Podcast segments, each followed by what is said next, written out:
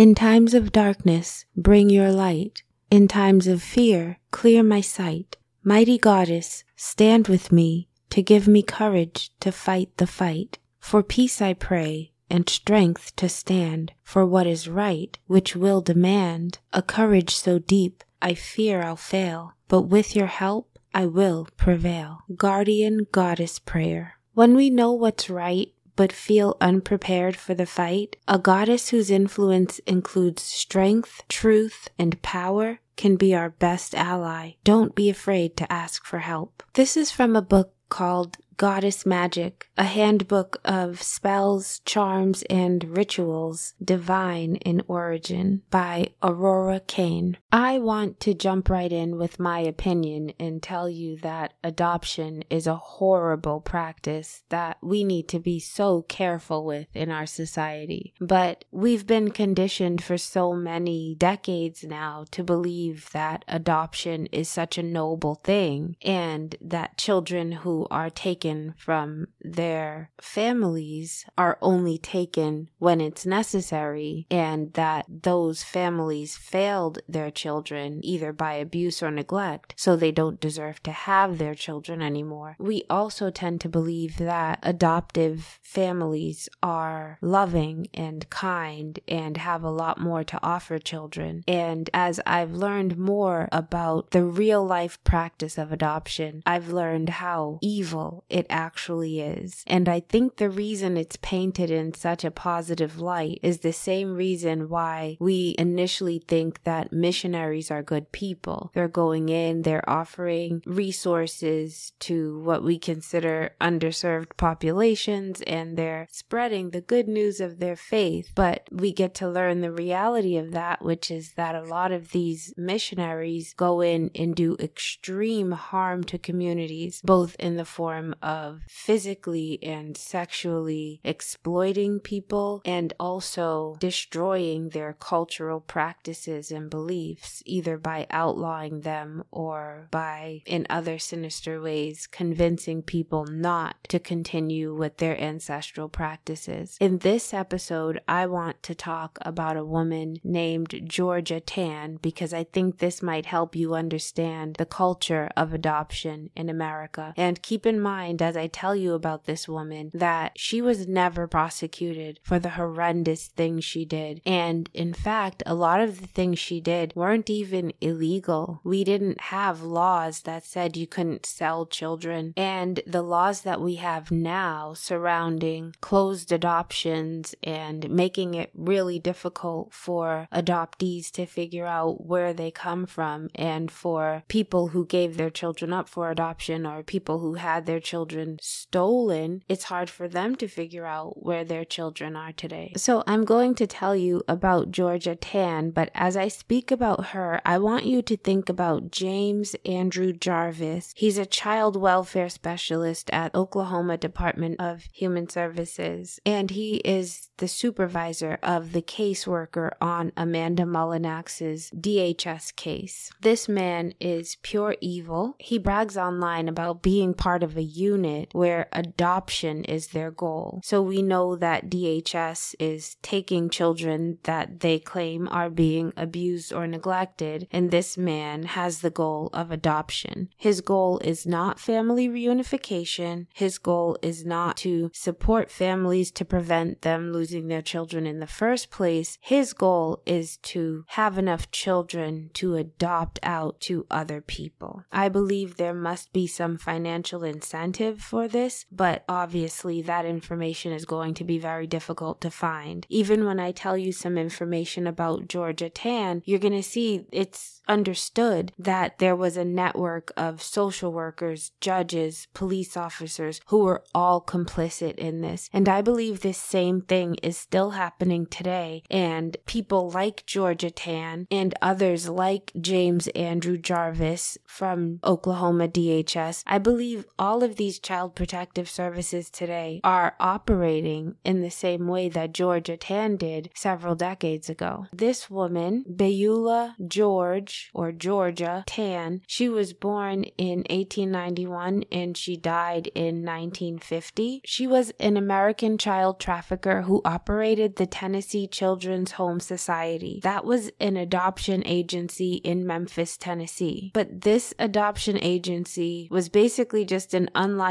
home that was used as a front for her black market baby adoption scheme. And this took place around the 1920s. So young children were kidnapped and then sold to wealthy families. They were abused and some of them were even murdered. In 1950, there was an investigation into her institution, and they actually decided to close it because of the numerous instances of adoption fraud. And then this disgusting bitch died of cancer before the investigation was completed. Prior to her being prosecuted for her countless crimes, she died of cancer. The sad thing, though, is this woman, Georgia Tan, she had a custom of placing children with influential members of society, and she was able to normalize adoption in the United States. And many of her adoption policies have become standard practice. But these disgusting policies were designed to obfuscate the origin of her adoptees. She didn't want people to be able to figure out where these babies actually came from. And I believe that that mimics the practice of today terminating parental rights. If you terminate parental rights, that person no longer has the legal right to have any real connection to their child. And that is inhumane. I think it's one thing to remove a child for safety reasons, but when you take that additional step of cutting them off from their biological roots, I believe that's when it becomes harmful to the child and also harmful to the parents because some cases of neglect aren't even really neglect. They're just poverty. And these state institutions institutions use poverty as an excuse to steal people's children. And in those cases, if you really want to help, I just don't see how stealing the children and severing all ties is helpful in any way. It's adding insult to injury. You're injuring them by removing them from their family when they are already in a needy situation if poverty is the problem. And then you're adding insult to that injury by severing all ties and making it completely impossible impossible for that family to ever reunify and rebuild. There are so many details I could share about Georgia Tan's life. The fact that she was a lesbian in a long term relationship with a woman, she adopted at least one child. When you think of the movie Mommy Dearest, you know that's based on real life events. The children in that movie were actually adopted from Georgia Tan's adoption agency. They were adopted by Joan Crawford. That's a whole other story. Joan Crawford actually adopted four children, and it seems like the first two children were treated horribly, and then the other two children maybe didn't have it as bad because they grew up mostly in boarding schools or something like that. This is a rabbit hole that you can go down. I just want you to keep in mind that a lot of this stuff was happening less than a hundred years ago, and it continues to happen today. Today, when these things are happening, happening, we just disguise it differently. But the reason we need an Indian Child Welfare Act is because of the huge numbers of Native American children who were literally stolen from their families, either by adoption agencies like Georgia Tan's that were able to operate unlicensed and unchecked, or by the state. A lot of these children were put into religious residential institutions. I believe this practice of stealing poor children and blaming the parents for their own poverty is continuing. And we have to do something about it. If we don't stop them from taking children, if we allow them to just completely violate the Indian Child Welfare Act, they're going to continue to do even more, even worse things. I feel strongly that we have to make sure the Indian Child Welfare Act is enforced and there have to be severe consequences for violating it. And then we have to make sure sure that the protections that Native Americans get from the Indian Child Welfare Act are extended to every other group in America. All families should be protected in the same way that the Indian Child Welfare Act protects Native American families. We need to stop this disgusting practice of stealing children and selling them for a profit.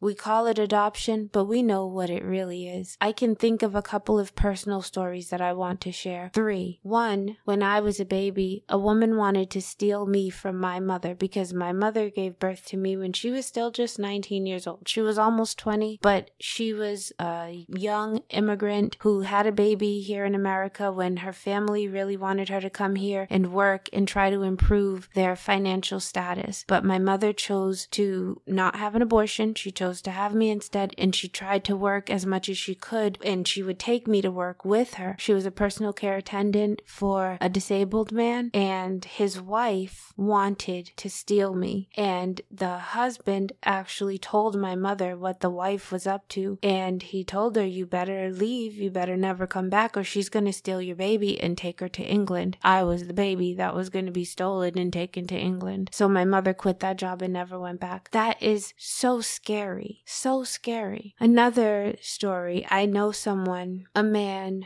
who was adopted as a baby. I asked him if he ever wanted to meet his birth mom, and he said no, but the impression I got was that he did want to know his birth mom, but he knew that it would upset his adoptive mom. Because of his loyalty to his adoptive mom, he chose to never even look for his birth mom. This is a white man who lives in Maine, and I often wonder if he wasn't the result of some kind of kidnapping or something like that. So the last adoption story I want to tell is that I used to be a nanny for a lot of different families and there was this one family who lived in Boston, like in the expensive part of Boston we call Back Bay, and I was working for them, but it seemed a little strange because they had just adopted the baby and the mom was actually a stay-at-home mom, so it seemed kind of weird like why she needed a nanny and I think she was just trying to cover all of her bases and make sure that like it didn't get overwhelming or whatever. She was honestly one of the nicest people I've ever met. And the dad too, they were wonderful people. You could tell they were like very well off financially. And I remember kind of talking a little about the adoption. I wish I could remember more of the conversation, but the thing that stands out in my head is when she said, you know, I just wrote the check and decided not to think about it. The impression I got from that was that she felt very guilty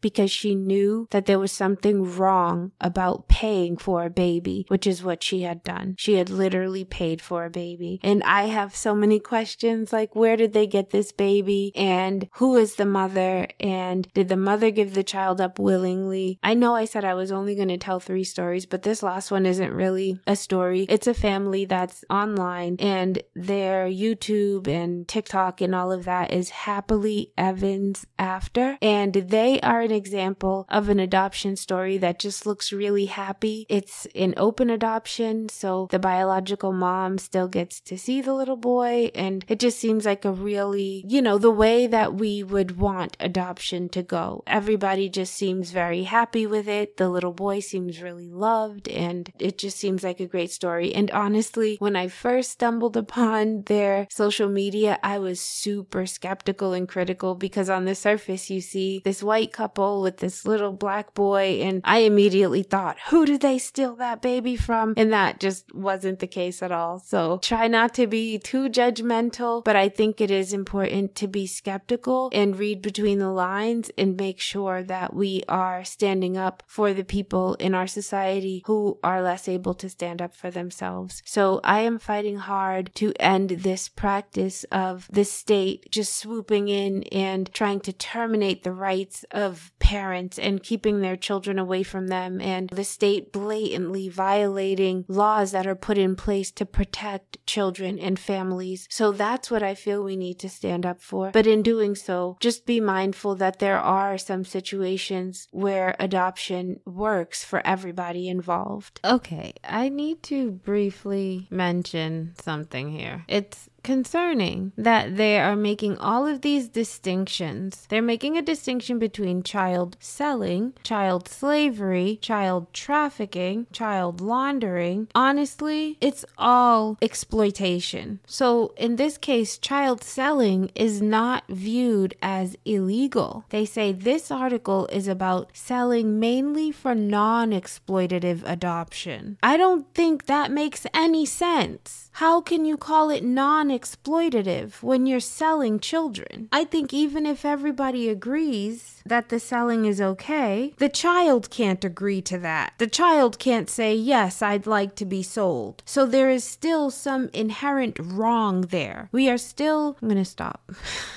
I'm going to stop ranting and I'm just going to read the article. So, this article is about selling mainly for non exploitative adoption. For selling exploitation, see trafficking of children. For sale as part of ongoing slavery, see child slavery. For the illegal acquisition of children by purchase or otherwise, see child laundering. Not to be confused with child labor, marketing directed at children, or children selling products as small activity, such as a lemonade stand stand. The fact that they would even throw lemonade stands in with the selling of actual children is fucking ridiculous. Children selling lemonade does not belong anywhere near a category of selling the actual children. Anyway, I'm clearly furious and I'm trying to remain calm. But child selling is the practice of selling children, usually by parents, legal guardians, or subsequent custodians, including adoption agencies, orphanages, and mother and baby homes. I need to include here that subsequent custodians almost always refers to when the state takes custody of your kid. So they're talking about the state, and I mean every single state in the United States. The practice of child selling or selling children is usually done by the people who are responsible for the care and custody of the children. So this would be parents, legal guardians, the state when they take custody, adoption agencies, orphanages, you know, those noble cause agencies that are only there to help mothers and babies or help children who don't have parents. They're all full of it. But in this article, they're claiming claiming that the subsequent relationship after the child is sold under these sort of situations, that subsequent relationship is essentially non exploitative. They're saying that in these cases, the purpose of the child selling is usually just to permit adoption. And I'm saying they're still doing something nefarious. This article speaks about a few other countries, but I'm going to skip over to the United States. And this is a Wikipedia article. I have checked out some of the resources that they reference that they get the information from. If you choose not to believe this information, that's fine. It's pretty horrifying and I wish it was not true, but it is true. And like I've already mentioned, this woman, Georgia Tan, is very responsible for the way we handle adoption today in America. So they basically speak about her when they talk about child selling. So I'm just going to read through a little bit of this. Georgia Tan of Memphis, Tennessee was employed by the Tennessee Children's Home Society. According to a reporter, Georgia Tan stole thousands of children and sold at least 5,000 of them between 1924 and 1950. Most or all of these children were white. The children were adopted by families in exchange for substantial fees. So Georgia Tan would say that these fees were for transportation and hotels and stuff like that, but she would often charge multiple times for a single trip. And then she would also have the people pay her directly, like write the checks to her name instead of the Tennessee Children's Home Society. She processed adoptions without investigating adoptive parents. She really only cared about how much money they had. The amounts that she charged for adoptions ranged from about $700 up to like $10,000. And there were reputable, quote unquote, reputable agencies at the time that charged almost nothing. But Georgia Tan actually tried to call other people out in a 1944 speech. She accused other people of unlicensed adoption placements, but she did not admit that she was actually selling children herself. According to that reporter, whose name was Barbara Bisantz Raymond, Georgia Tan made adoption socially acceptable. And this is because prior to that, when the first U.S. state adoption law was passed in 1851, adoption was not immediately popular. Early in the 20th century, adoption was pretty rare. So children were usually taken from low income birth parents, and these birth parents were generally considered genetically inferior, and their children, even though they were considered adoptable, they were considered genetically tainted. So before Georgia Tann's work became popular, a lot of these children that came from low income birth parents and they were given away basically, they weren't really considered adopted. They were considered indentured, and the people who took on the responsibility of these children were supposed to provide them with education and land, but that rule was almost never enforced. There was something called the Orphan Train Project, which gathered up children and sent them to farms that needed labor. They actually used a procedure that was similar to the slave auction. And then some children's custody was changed through secretive means. And this would be like between sets of parents, where sometimes it was done willingly and sometimes not. There were baby farms where lots of children were murdered or sold. They sold children for up to a $100 each. Around 1955, 1956, there were attempts to pass U.S. federal legislation to ban baby selling, but it failed. And I want you to think about why legislation like that might have failed. My opinion is that there's lots of money to be made, and the people who want the babies are the people in positions of power, where the people who are having their babies stolen tend to be poor and uneducated. I also want to point out,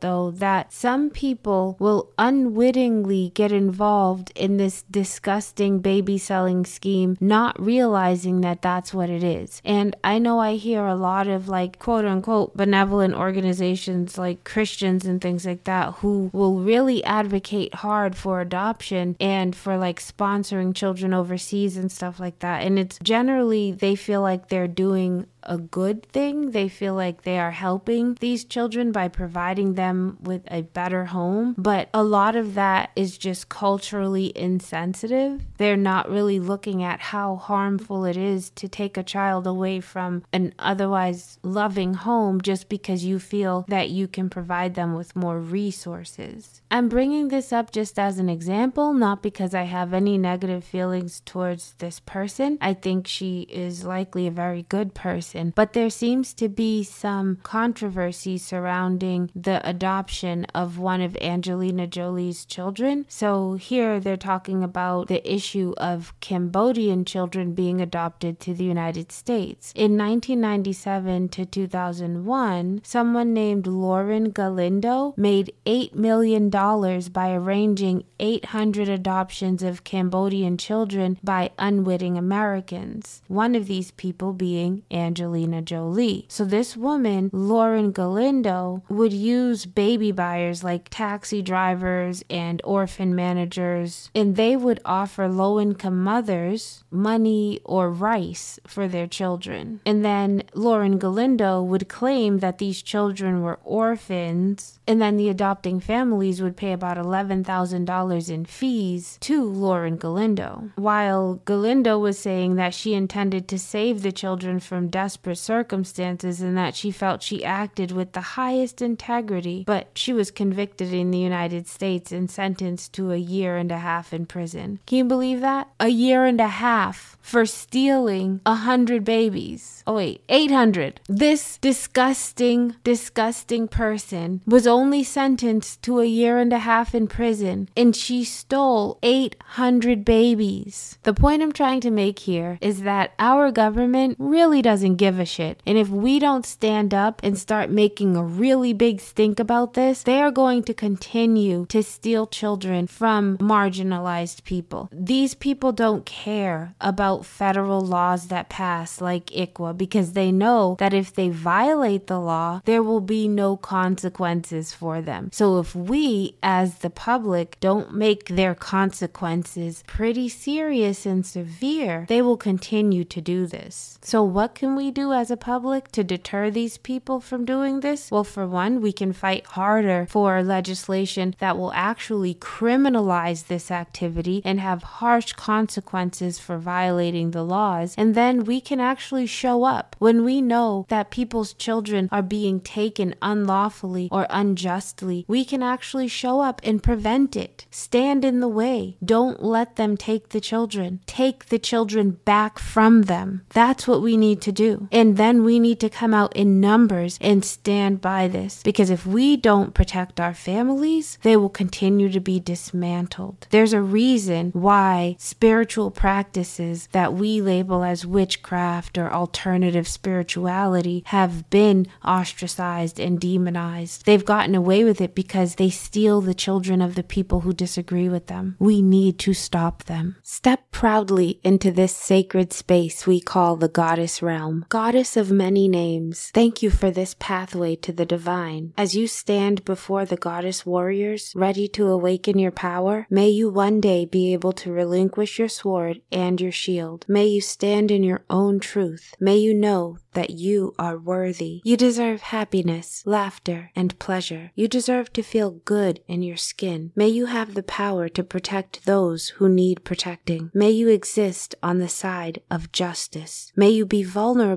enough to believe in you. May you realize your own power. This is the true victory. May these blessings be with you always. Let the circle be unbroken and infinite. You are your pathway to the divine. May the goddesses who summoned you protect you. This is from the Temple of Warriors, your power energy channel. Ase. This comes from African Goddess Initiation, Sacred Rituals for Self-Love, Prosperity, and Joy by Abiola Abrams. This is a book that I will continue to highly recommend. Oya, Atete, Sekhmet, Asase, Yaa, etc. You now stand in an elevated circle of warriors who are here to guide you in elevating your power. Sit in the center and take in their wisdom. They each have gifts for you. Warrior goddess energy is all about standing confidently in your true power. Thank you very much for taking the time to listen. I was going to share more information about Georgia Tan, but honestly, she disgusts me so much. There's lots of YouTube videos and other information out there about her disgusting life. So if you want to learn more about her, you can just look her up. But thank you very much for taking the time to listen to Path of a Green Witch podcast.